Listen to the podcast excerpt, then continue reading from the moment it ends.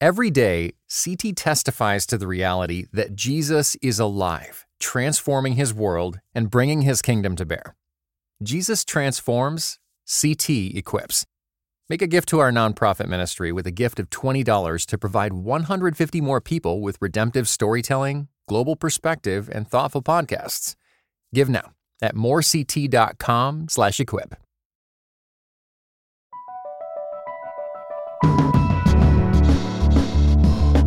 From Christianity Today, you're listening to The Bulletin, podcast about the people, events, and issues that are shaping our world. I'm Mike Cosper. I am joined again today by Russell Moore and Nicole Martin. Today on our show, we're looking back and looking ahead 2023, 2024. How did our predictions for the year turn out, and what do we expect in the year ahead? We're also going to talk about New Year's resolutions. How do we feel about New Year's resolutions? Do we have any? Do they matter? And then the holidays expose a lot of loneliness for people. It's a good time to think about community and to think about those who might be left out. Stay with us.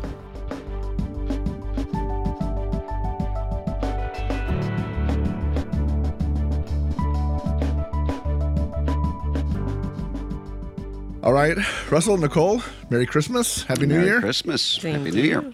So we're not going to do like a full year in review here because I, I think that would, I don't know, it might get a bit depressing, Depressing, yes. certain levels.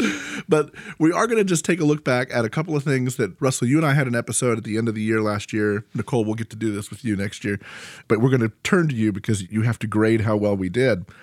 Our predictions for 2023. We, we talked about what do we want to hear more about. Russell, you talked about institution building. I talked about AI. Mm-hmm. What do we want to hear less about? You talked about Donald Trump. I said Taylor Swift. But that didn't work You out. didn't know Sorry, that one yes, didn't work saying- on that one. I was going to say, so let's just pause there. Nicole, give us a grade. How did we do? Definitely an A on AI. There Yeah. A lot of changes this year with AI, with OpenAI especially, but also a lot more concerns around that. So I'd say that's an A. Not so great on Trump and Taylor Swift. Sorry, guys. Literal- T's. The literal person of the year. Literal person. Literal person of the year. Yeah. Oh man, I'll tell you what. I, th- I think what's interesting about reflecting on this is that we're not ending the year thinking about and talking about these people quite the way we would have predicted necessarily. Maybe with Donald Trump to some extent, but it is interesting nonetheless to look back and to see that. There's a lot we couldn't have predicted that emerged with all these this, including the fact that Taylor Swift is now an NFL meme, which I think is hilarious. And including the fact that we're not having a recession, we are having a, a soft landing economically. And one of the reasons given by the Fed is Taylor Swift's tour this year in terms of uh, stimulating the I did American not see that, economy. seriously. Yeah. Well, see, Well, thank you, Taylor Swift. oh man. This is her house. She makes the rules. We're just we're just here. Another thing you, you said you were looking forward to in 2023, Russell, was churches healing. How did that turn out this year? That didn't happen. And to be fair, what we were talking about, these were not predictions. These were what do we want to happen. And I think that where we ended up was not with, in most cases, churches healing. I also think we didn't end up in most cases with churches fighting. I think we ended up with a kind of malaise. There's a kind of exhaustion that is present and a, a sort of apprehension of, of waiting for the next thing to happen. And there's some exceptions to that in some good ways, but across the board. Yeah. I think I was surprised this year in 2023. I would have anticipated more people would start saying, okay, 2022 is over. I can now emerge out of my kind of COVID fear and start going to church. I am still shocked today by the number of people who are exclusively church online or no church at all. By 2023, they have decided that middler year, 2022, became the deciding point. And for 101 reasons, people, at least anecdotally, that we're talking to, are just they're not going, and they like. Do you like think it. they're still doing church online? Or, or is that just the filler that is, yeah, we go when we can? Yeah. For a friend of mine, we had this conversation this weekend, actually. She really did say, I'm watching church online. Now, what she meant was, I've got my five favorite preachers, and I'm going to be mm-hmm. flipping between them while I'm making dinner. Yeah, exactly. I'm going to listen to a little bit of everyone while I'm making dinner and getting my kids ready. So, are we sitting down and worshiping God and creating space in our homes for that? Uh, highly unlikely. But are mm-hmm. we just scrolling through and listening to a couple of preachers to get our quote unquote fix? I think that became more the norm in 2023. Mm. Yeah, it's it's it's interesting. I'm, I'm looking at data. I was trying to see if there was any data yet on church attendance in 2023. Mm-hmm. It looks like state of the church stuff from Barna. The state of the church stuff is all still 2022. Even looking at that between 2020 and 2022, weekly attendance crashing, never attendance shooting up. About once a month, actually stayed flat. And even with that, remember, we might have talked about this year, but the cell phone data that was brought in to look at the people who do say that they go about once a month, showing that is not the case. Hmm. So there are a lot of people who feel like I don't think they're I don't think they're sitting there planning to lie, but I think they're thinking to themselves, I aspire to go about once a month. And So I'll say just, that on a survey. yeah, and just don't even realize Basically, yeah. you show up for communion. that's what they, that's what they're thinking. Yeah. and that's about once a month, isn't it? That's what they're thinking. Let's talk about a little bit about AI. I think it was an interesting year for the AI story. Late fall last year, I think, was when ChatGPT became open to the public. Subscription versions were, were rolled out this year. We've all seen it on social media in different places. The generative stuff where you can generate these AI images. And some of the funny ones are when people say, "Show me a picture of an American Thanksgiving dinner. Make it more American. Make it more American." Make, just, the images get more and more absurd. But it is absolutely incredible what these things can do. I was talking to somebody who's producing a podcast, and he sent me a sample of what he's working on, and he had these great voices that were interspersed all throughout the, you know, which I assumed were all voice actor, and he was like, "Oh no, no, none of that's voice actor. That's all me." Um, but it's me using AI to change the sound of my voice to make it sound older, younger, whatever, this, that, and the other. And it's like, no, you just upload the audio file and say, make it more like this, or give it an accent, or do this, that, or the other. And um, one point he sent me one that was an example of make me sound like Drake, and it sounded like Drake. So I think there's still there's that's all novelty stuff. That's the kind of stuff that, uh, to a certain extent, it, there's uses for it. It's gonna it's gonna it's gonna wear off. But one of the big stories this year was what's going on the writers and actor strikes in Hollywood.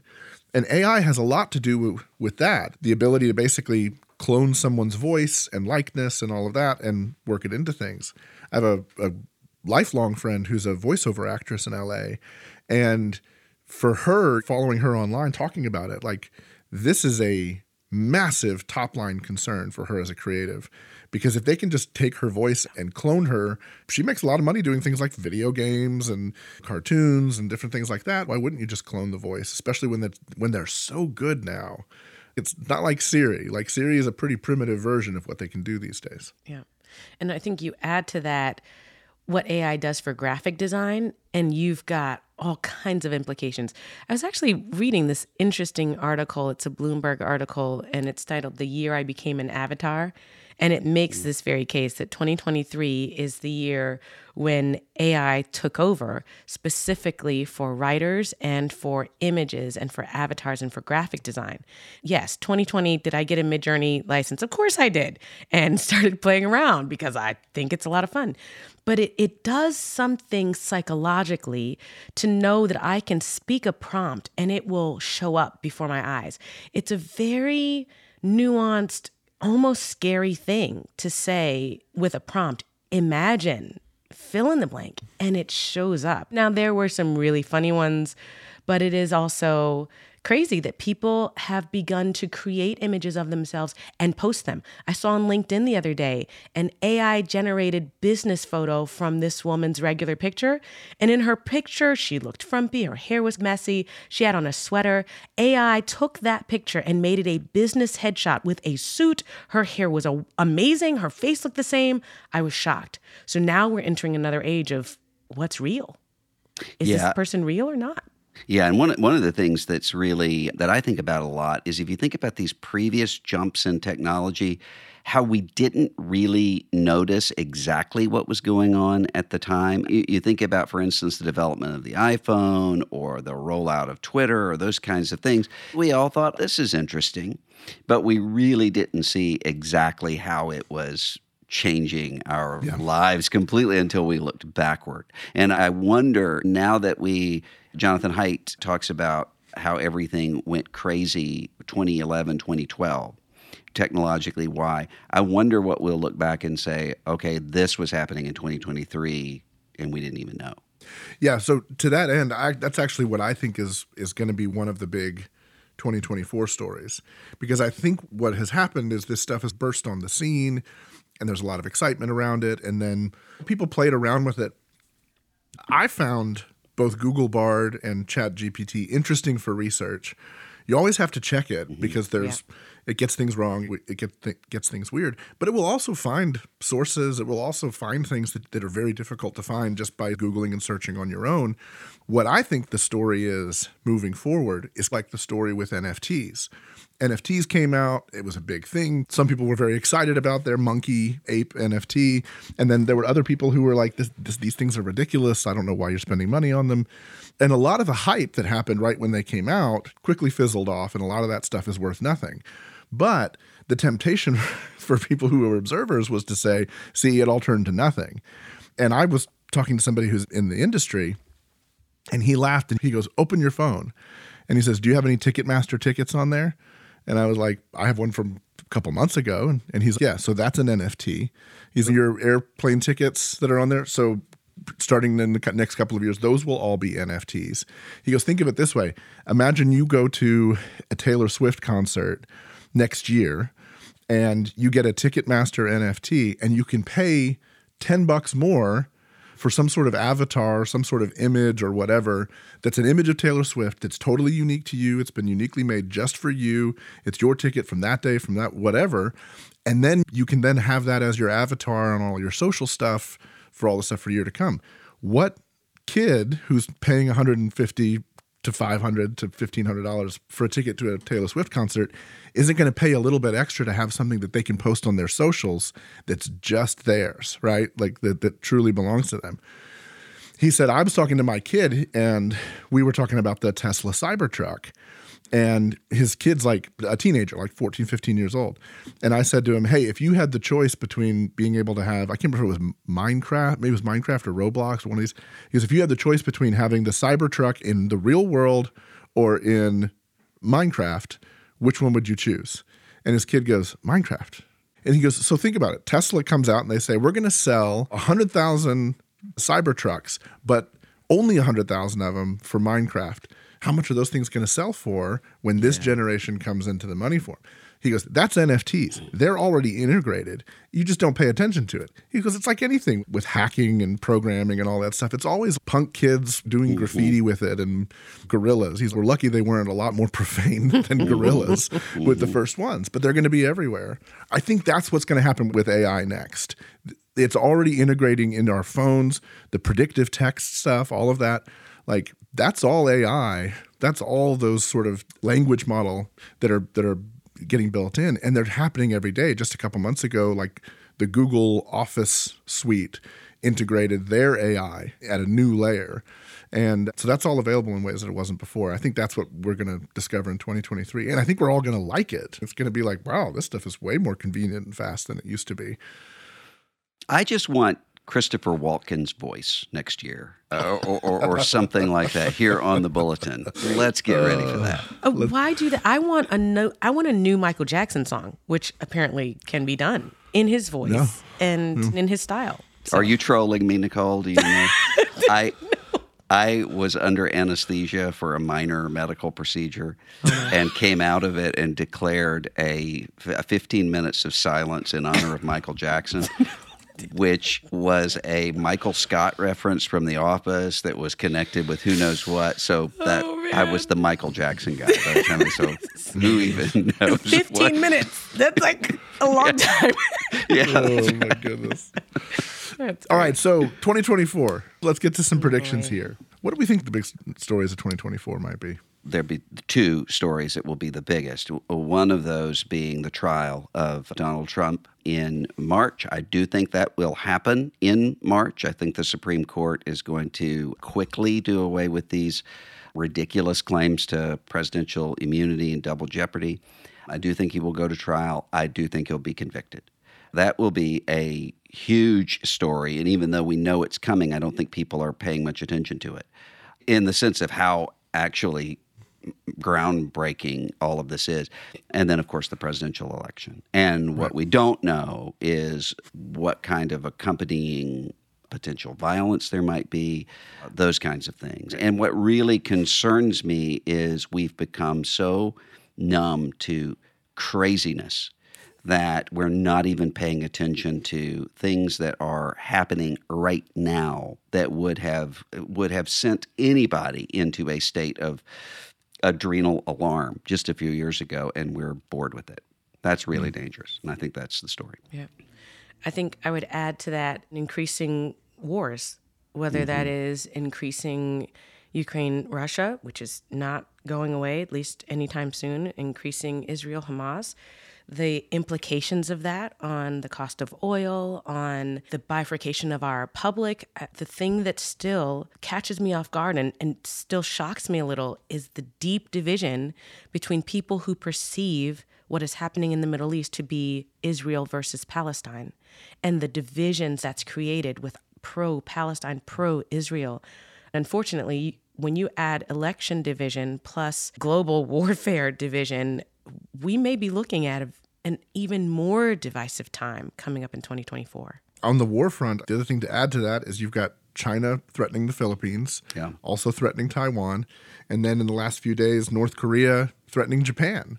So, yeah, there's no end to it. When you look at the Middle East, you have this continued threats of attacks, not threats, attacks from the Houthi rebels in Yemen on commercial vessels from the United States, England, Israel, traveling through the Persian Gulf. And then you have the Northern Front, which, depending on which Israeli officials you're listening to, a number of Israeli officials continue to talk about we are dealing with a multi front threat, and the war won't be over until both of those threats are neutralized. And mm. I believe it was last week they issued a warning basically saying look, Hezbollah, there was a UN agreement from a few years back where Hezbollah was supposed to retreat behind this line 100 miles from the border. And they haven't done that. And we're the Israelis were basically saying we are telling you do that or we're going to have to we're going to have to take action. And of course if that happens does that bring Syria in? Does that bring Iran in? What are the other implications there? I would say like on top of the so you've got the election the trial of Donald Trump the war and threats of war. I would also say I think there's something happening right now. This kind of backlash against identity politics continues to continues to accelerate. We've covered a couple of times on the bulletin this year. We've covered things like transgender women in in women's sports. You've seen just in the last week there've been a couple of colleges that have rescinded scholarships to transgender girls when the college discovered that they were transgender and that they had offered them an athletic scholarship to, to compete against other women. And more and more stuff from parents. There was the first sort of extensive academic paper looking at detransitioning and the phenomena that is affiliated, associated with detransitioning, what can be learned from that. A pretty extensive peer reviewed paper was published on that this week that's very, it's creating quite a bit of scandal because it runs against all of the pro transition science that's been published in the last few years. It'll be interesting to see as those coalitions crash on various ways and the political coalitions collide in 2024 over the presidential election, what does that do to our social fabric? I, it mm. doesn't seem like it's going to be good. So, to pick up the questions we had last year, what do you want to hear more about in 2024? I actually am going to reverse what I said last year, Uh-oh. and I want to hear more about Donald Trump this year. Hmm. And this is why. Hmm. I think that we have forgotten just how dangerous and disturbed this person is, both for the future of the country and for the witness of the church.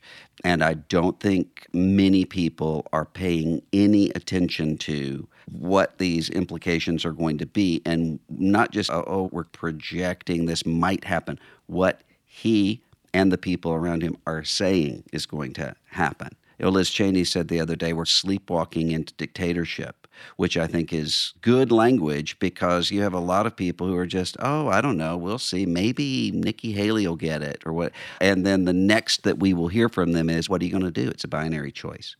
So that I think is really dangerous. And I, I want to have these conversations rather than there are so many ridiculous things happening right now with people who are saying, I think maybe the military will keep him from becoming a Oh my gosh, dictator yeah. if he wants to. this is this is uncharted territory and wish casting. Yeah. And and from the same people who were saying to some of us in 2015, 2016, 2019, 2020, oh, you're hysterical. Mm-hmm. You have derangement syndrome.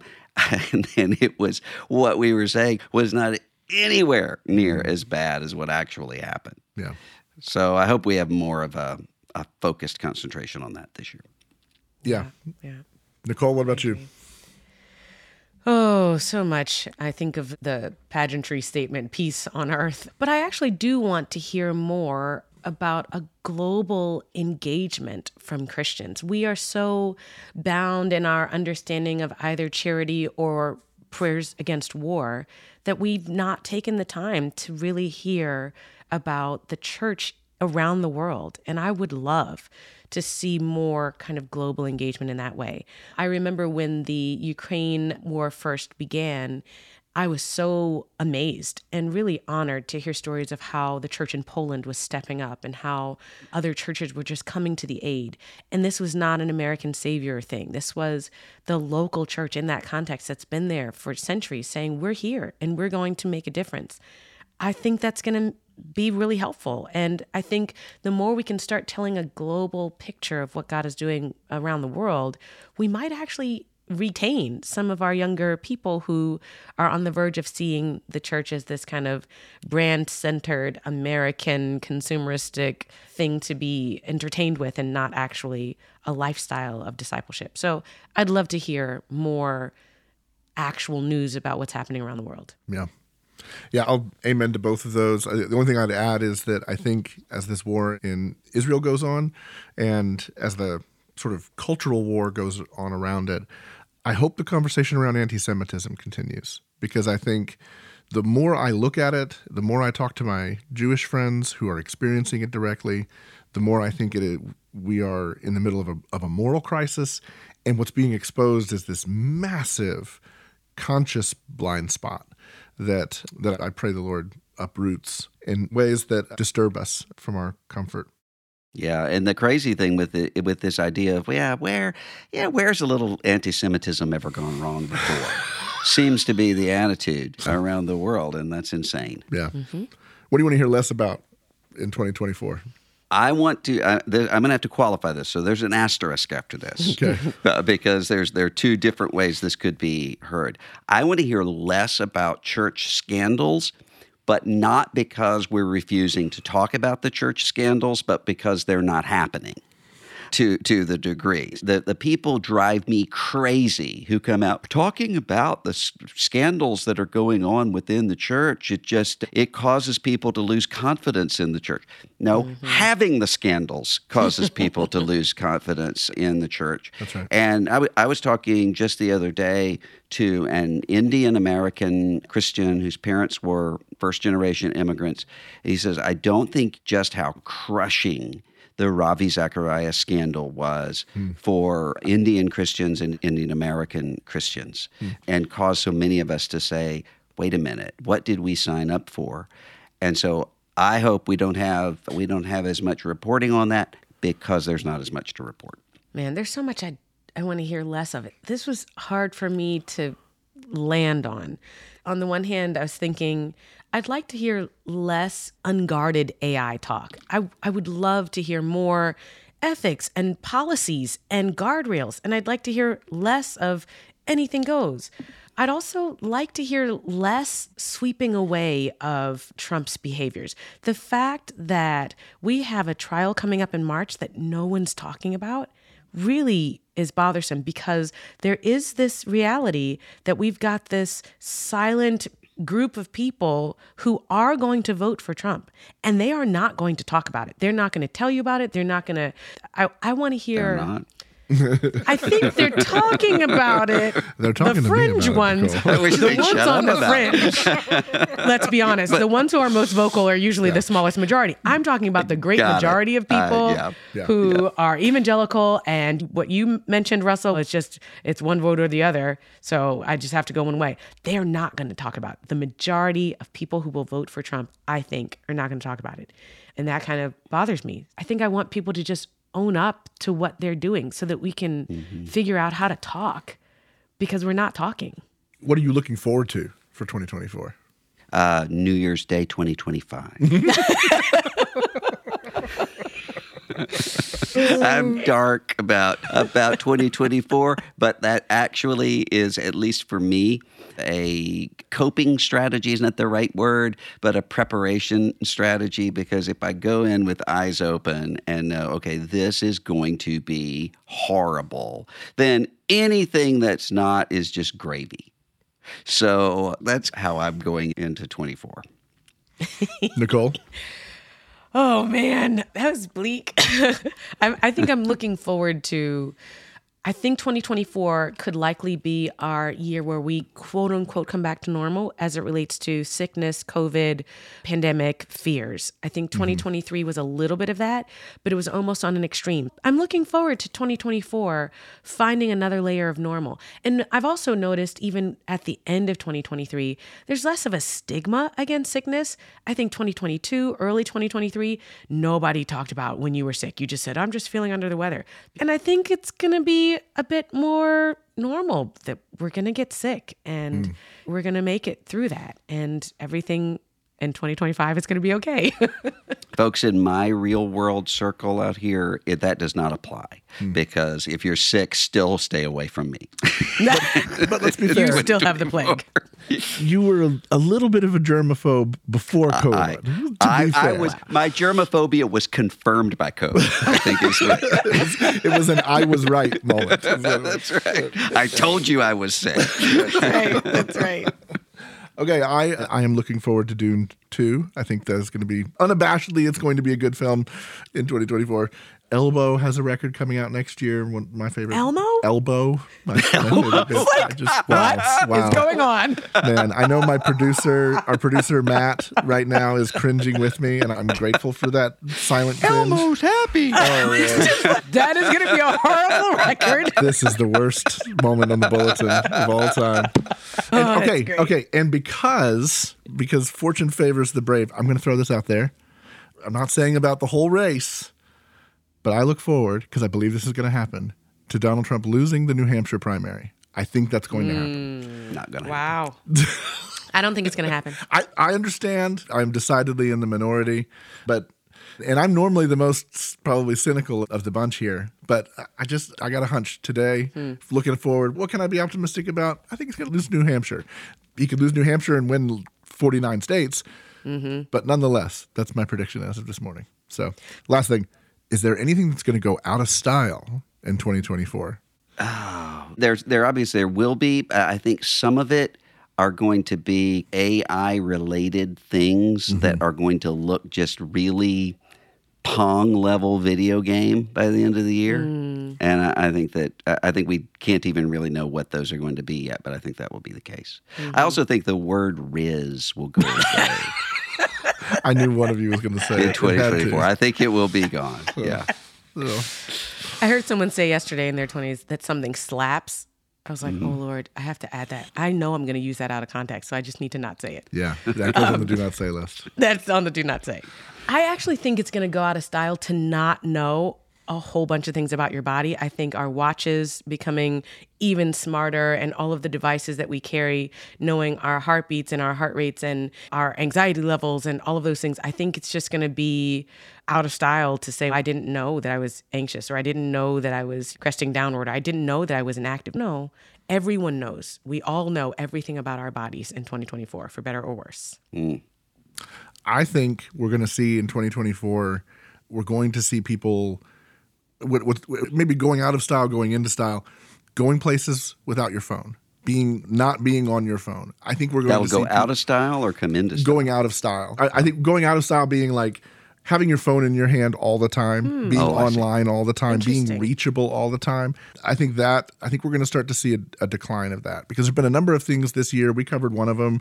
We talked about the silent walks thing on on an mm-hmm. episode earlier this year. There's just been a number of things where I think people are are starting to discover that not having a device going all the time, clearing their heads along with the trends like meditation, breath work, all that kind of stuff, I think you're going to just start see people to start seeing more people realize that being connected 24/7 is bad for their health, their soul, and I think you're going to hear a lot more about that in 2024. So, with that, we will be right back, but you don't put your phone down yet. Keep listening. We'll see you in a second.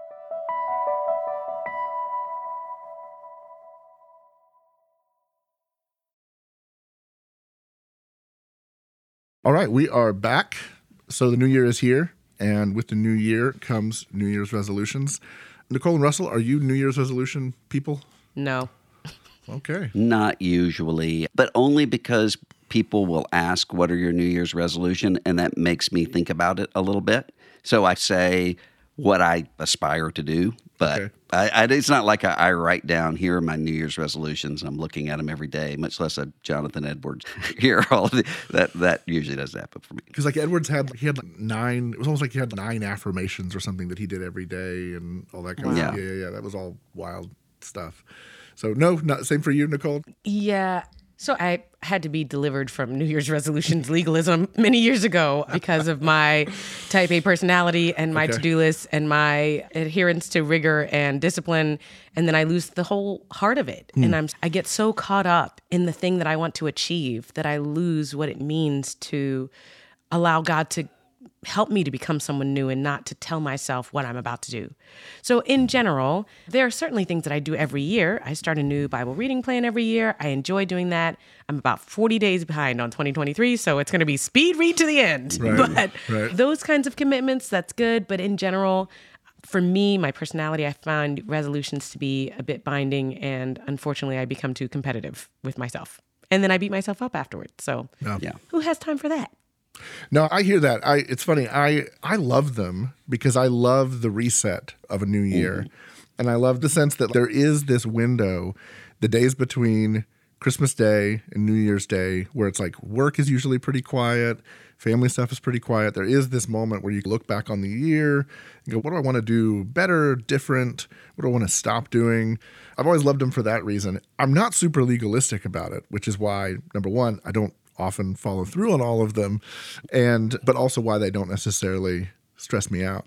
The other reason i like them is i, I heard somebody one time essentially liken it to the idea of a rule of life which is this idea in kind of a spiritual formation spiritual discipline notion where you say the rule of life is what monastic communities have that bind them together and it's the rules that they have for you're going to get up at 3 a.m and pray and then you pray again together at 5 and then blah blah blah this is your work schedule this is your reading schedule this is your liturgy this is what you do with strangers those kinds of things. And i think of new year's resolutions as the time to reflect on the like your personal rule of life which the way I first ever heard someone teach about it, they said, we all have one, whether we know it or not. It's the things you do, the things you absolutely always do, and what are your commitments, what are your aspirations. So I love them for those reasons. And I know that I think a lot of Christians come to the new year and they go, okay, this is the time to think about what's my Bible reading plan? What are the spiritual disciplines I want to do? What are the mm-hmm. things I want to take on or take off or give up? Do you, in your experience pastorally, do you have recommendations you often give people when they start to ask about, like, how should I think about some of these things? Mm-hmm. I normally say, look back and see what are the things that that just passed you by. Hmm. So n- not so much the things that you did wrong, or but just the things that you turned around and you say, "Oh wait, it's December." And I really thought I was going to have a, a daily Bible reading plan, or I really thought that I was going to get together with these friends, and the time just went by because that'll give you a check to say, okay, let me just think about this a little bit and try not to let that happen again. Hmm. I actually agree with you, Mike, about the rule of life. When you mentioned it, I was thinking, oh, that is something that I actually revisit quarterly. I had the privilege of hearing some of the rule of life from Steve Macchia, who wrote a full Oh, a workbook on how to develop your book, rule of yeah. life. That is such a great resource. So I would say to people, this is a great time to revisit your rule of life. And then there's the other idea of planning your calendar based on energy. Now, I don't like the whole term of energy as a new age phrase. However, there are definitely activities and obligations that we have that drain us, and activities and obligations and things that we do with others that fill us. So mm-hmm. I do encourage people to think about what fills you this year and how can you do just a little more of that? What is one small step you can take toward what makes you feel more alive? Because that's where you start to feel alive with God. That's where you start to come into your calling when you can do and be filled by things that make you feel more of who God wants you to be. What do you usually say, Mike, when people ask you? Yeah, I, a couple things I, I do. One one is I always encourage people to look at before you start thinking about your ideal day, right? That's what to me that's what the rule of life is supposed to be. Like not ideal in the sense of what's the maximum you could accomplish spiritually, but ideally what's the ideal rhythm where you're actually present to your family, present to your work, and present to God. And and before you start to look at that, look at what your day actually is. What are the rhythms of your life? What are the what are, where are the those imbalances? Where are those things that drain you? Where are the things that you procrastinate and put off or whatever? Because I think assessing where you are is really important in order to to make plans that are going to be effective and that you can actually achieve.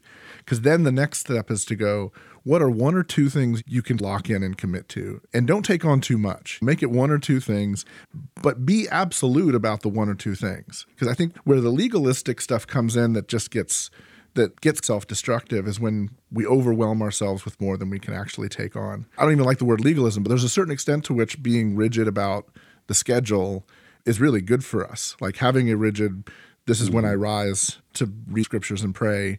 And no matter what, I do that. Or I do it in the middle of the day, or I do it before bed, or whatever, or I make sure I go to bed at night for these things. I think there's something really important to that. One of, one of my favorite stories is the story that Joan Chittister tells in uh, a book she wrote on the rule of life, a, a book called, it was about the rule of St. Benedict. And she talked about how she was training these novice nuns at a convent one time, and they were talking about prayer and kind of the rhythms of prayer. And I think they, I can't remember what the, I always forget the number, but it's like they pray seven times a day. And one of the nuns asked a question about prayer, and she threw it back to the novices, these young women who were just entering the convent, and said, and said, well, why do we pray? As a nun, why do you pray? And one of them says, we pray because we're pursuing intimacy with God. And she goes, yeah, that's right, but it's also wrong. What about you? Why do we pray? And she says, we pray for worship, we pray for obedience, blah, blah, blah. And she goes, eh, yeah, that's right, whatever. And after each one answers and she dismisses each of their answers, she says, the, the fact is that when you make these vows, you pray because the bell rang. That's why you pray. and I love that as a way of thinking. Now, obviously, you can distort that in ways that are unhelpful. Mm-hmm, mm-hmm. But I love this idea of like, you pray because the bell rang. You pray because you anchor yourselves in a rhythm in your day that says, I'm going to turn my head and heart back to God in these moments, knowing that some days it's going to be really rote and yeah. I'm just going to grind through it. And some days it's going to be really powerful and meaningful. And I can't control that or predict that. But that anchor is formative in a way that's really important and powerful. And that's what I think people should think too. What's one or two steps? What's an anchor you can put in your day that's attainable? If you've never read the Bible through before in a year, that might be a great goal, but it might be way too much if you've never got read your Bible daily before. Maybe just go for I want to read four or five verses a day and I want to read through all the gospels this year. I want to read through all of Paul's letters or the Psalms or something. Take a small step that's attainable, but that you can be consistent with. I always think about Tim Keller used to talk about all the time the person who's learning to play the violin, which is it, it, seems really rote and seems I have to discipline myself to do all of these things, but it's for the goal of the kind of freedom of the person who knows how to play the violin and freely can do that because of all of those habits that have been put into place. And the same thing's true here. You put some habits put yeah. some ways of holding yourself accountable for them not so that you can keep with those structures necessarily but mm-hmm. so once they're kind of in the rhythm mm-hmm. you can go from there i take it then since you're not excited about new year's resolutions you don't have new year's resolutions I kind of do. And, and one of them is two things. One of them is I need to pray more this year the way that I pray best, hmm. which is walking. I do a lot of praying, I do a lot of walking, but I, I tend to do those separately now in a way that I used to do together. I want to do that more. I also have started just stepping back and just looking around and paying attention. I was doing this last night. My oldest son came in from he's in the Air Force. He came home for for Christmas and I was sitting around the table just looking around. Wow, it was just it seems like just the other day that these were babies reading Goodnight Moon to them and now he's so you just step back and say, let me pay attention to this and have a sense of gratitude for that and then go on. I want to do that more. Yeah. My yes, I don't have I don't like resolutions. I totally have one. because, because I have to have a goal. I have to have something to achieve. It's just simply to pause. Mm-hmm. I want to practice pausing in 2024 better repeatedly throughout the day. And your story, Mike, is making me think maybe I need a bell. I, I actually remember I had this most wonderful meeting with Leighton Ford, hmm. brother in law of Billy Graham. And we we're sitting in a coffee shop, and his phone kept going off. We were there for an hour. So his phone went off, I want to say maybe two times. Mm-hmm. And I said, do, do you need to get your phone? He says, No, that's my, my ping to pause. Mm. It was a tiny bit awkward, but we were sitting there and he looked at his phone and he just closed his eyes for a moment. Mm-hmm. And then we kept talking. And I was thinking, this was years ago. At that time, I was thinking, oh, I ought to do that. I ought to do that. But I just never did it. This year, I need to do it. And I have to think about what do I need that's going to help me remember to do that? Because it, maybe I do need a ping on my phone, or maybe I do need some accountability. So I'm thinking more about what am I going to need to make this happen than I am about the thing. But that's, I hope to make the pause happen. Hmm. Mm. So if I'm talking to you That's good. in the middle of a bulletin recording, you hear a ping, it's just, it's my resolution. Nicole's going away for a little while. She'll be back. That's right. 30 seconds. Hold, please. I'll have some hold music. exactly right. exactly. Oh, that's great. That's great. Well, my New Year's resolutions are simpler this year than normal. Some of the just sort of standard health, fitness, garbage stuff. But the thing that I always, the thing that I've done for the last number of years is I, I did the thing for uh, a long time where you read the Bible in a year, and then I did the Robert Murray M'Cheyne thing where you almost read it twice, and and then over the last number of years, I've done a thing where I have a much simpler scripture reading plan, but in the midst of that, I take one book and just read it over and over throughout the year. So like this whole this year, I probably read through the book of Isaiah a dozen times, and read a couple commentaries on it and things like that, and so that's been my habit for a few years. I haven't picked which book I'm going to do for this year, and got to Please don't pick Ecclesiastes for 2024. do that next that would year. be quite depressing for all of us, actually. I, I think you should read through Revelation. I think that would add wonderful you know what's so funny? commentary. What's so funny is That's I was just thinking the other day because I've never really spent a ton of time with that book. I've always If you're in Isaiah, you're practically Yeah. in some Yeah. level of prophetic imagery. You might as well go They- all in. Just they- jump jump in the they deep are, end. but John is like John was way more trippy Oh, about the Patmos absolutely. than Isaiah. I mean, One they hundred both had their moments, Yeah. but yeah, Yes. yeah, not many Christmas songs being written out of Revelation, like I said. Yeah, yeah. All right.